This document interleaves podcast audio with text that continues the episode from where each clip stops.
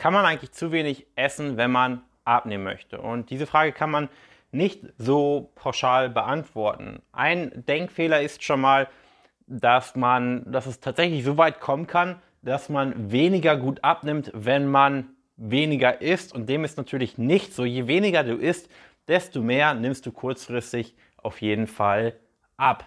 Aber wie gesagt, hier geht es ja darum, nachhaltig, langfristig abzunehmen. Und das ist natürlich etwas anderes.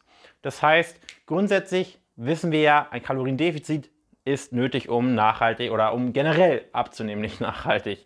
Und man muss jetzt keine Kalorien zählen, um im Kaloriendefizit zu sein, denn Kalorien zählen ist schlussendlich ja auch nur ein Kontrollinstrument wie das tägliche, wöchentliche, monatliche Wiegen. Aber wir müssen im Kaloriendefizit sein und je weniger Kalorien du konsumierst, desto größer ist tendenziell dein Kaloriendefizit. Und je größer dein Kaloriendefizit, desto mehr nimmst du ab. Das heißt, du wirst immer mehr Gewicht verlieren, wenn du weniger isst. Und du wirst auch tendenziell mehr Fett verlieren, wenn du weniger isst. Nun gibt es aber ein paar Haken an der Sache. Und der eine Haken ist relativ offensichtlich, du wirst auch, je größer dein Defizit ist, mehr Muskulatur verlieren. Das heißt, je größer das Defizit, desto mehr Stress ist das Ganze für deinen Körper.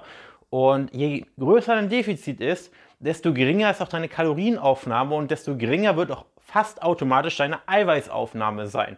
Und dementsprechend ist das schon mal ein Grund für mehr Muskulaturverlust. Und das nächste ist deine Leistungsfähigkeit. Jetzt mal angenommen, du machst Krafttraining, wird auch geringer sein, je weniger Kalorien du konsumierst. Und je geringer deine Leistungsfähigkeit im Fitnessstudio, desto mehr Muskulatur büßt du ein. Weil kannst du die Leistung im Gym nicht mehr abrufen, deine Muskeln nicht mehr richtig fordern, wirst du sie verlieren. Wenn du denn überhaupt noch Kraft hast, ins Fitnessstudio zu gehen und dort vernünftig deine Übungen zu machen. Und das ist zum Beispiel schon mal ein Grund, warum solche fünfhundert Kalorien Querstätten kurzfristig natürlich dafür sorgen, dass du extrem gut Gewicht verlierst, aber langfristig sinnlos sind. So, der nächste Punkt ist, dass wenn du, wie eben angesprochen, sehr wenig Kalorien isst, du zum Beispiel sehr wenig Eiweiß auch, oder tendenziell weniger Eiweiß konsumierst, aber du konsumierst ja von allem relativ wenig. Das heißt, du konsumierst auch wahrscheinlich zu wenig Fett. Du konsumierst wahrscheinlich auch zu wenig Mikronährstoffe.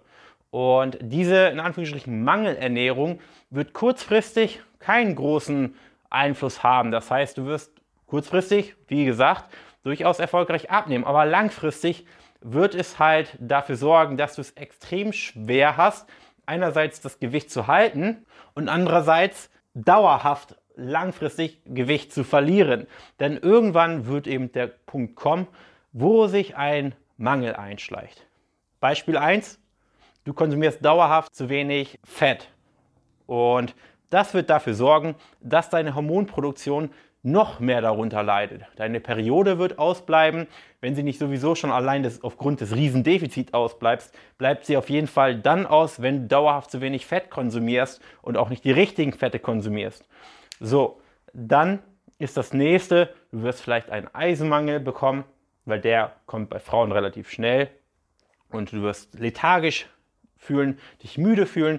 Du wirst wahrscheinlich deinen Gelüsten viel mehr verfallen, als wenn du diesen Mangel nicht hättest, als wenn du dich fit fühlen würdest. Und all diese Faktoren machen es halt immer und immer schwerer, diese Querschnitt durchzuhalten. Und wenn du trotzdem sehr diszipliniert und willensstark bist, vielleicht auch einfach Glück hattest, dass du kein oder nur wenige dieser Nebenwirkungen bekommst, dann wird es trotzdem früher oder später irgendwann dazu kommen. Und all diese Dinge sind eben Argument genug dafür, eben eine solche Querschnitt nicht zu machen. Und das ist übrigens auch ein Grund, weshalb es mit jeder neuen Querschnitt immer schwerer und schwerer wird, weil du natürlich deinen Körper hormonell immer mehr ruinierst. Das heißt, ähm, wie ich gerade gesagt habe, zum Beispiel eine Periode bleibt aus, was massiven Einfluss auf deinen Hormonhaushalt hat. Und ähm, du wirst hier und da Mängel haben und diese Mängel werden sich mit jeder Querschnitt noch mehr verstärken. Und dann fällt dir jede weitere Querschnitt noch schwerer und es geht noch weniger Gewicht runter, weil natürlich auch dein Stoffwechsel immer mehr runterfährt. Und das ist jetzt grundsätzlich nicht schlimm bei jeder Abnahme, auch wenn du mit uns zusammenarbeitest, fährt dein Stoffwechsel etwas runter.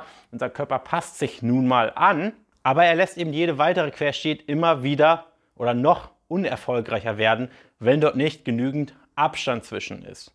Und deshalb mein Tipp an dich, du solltest weder super, super wenig essen, noch solltest du deine Abnahme natürlich unnötig langsam gestalten. Das heißt, es gibt im Prinzip einen Sweet Spot, wo du deinem Körper all das gibst, was er braucht.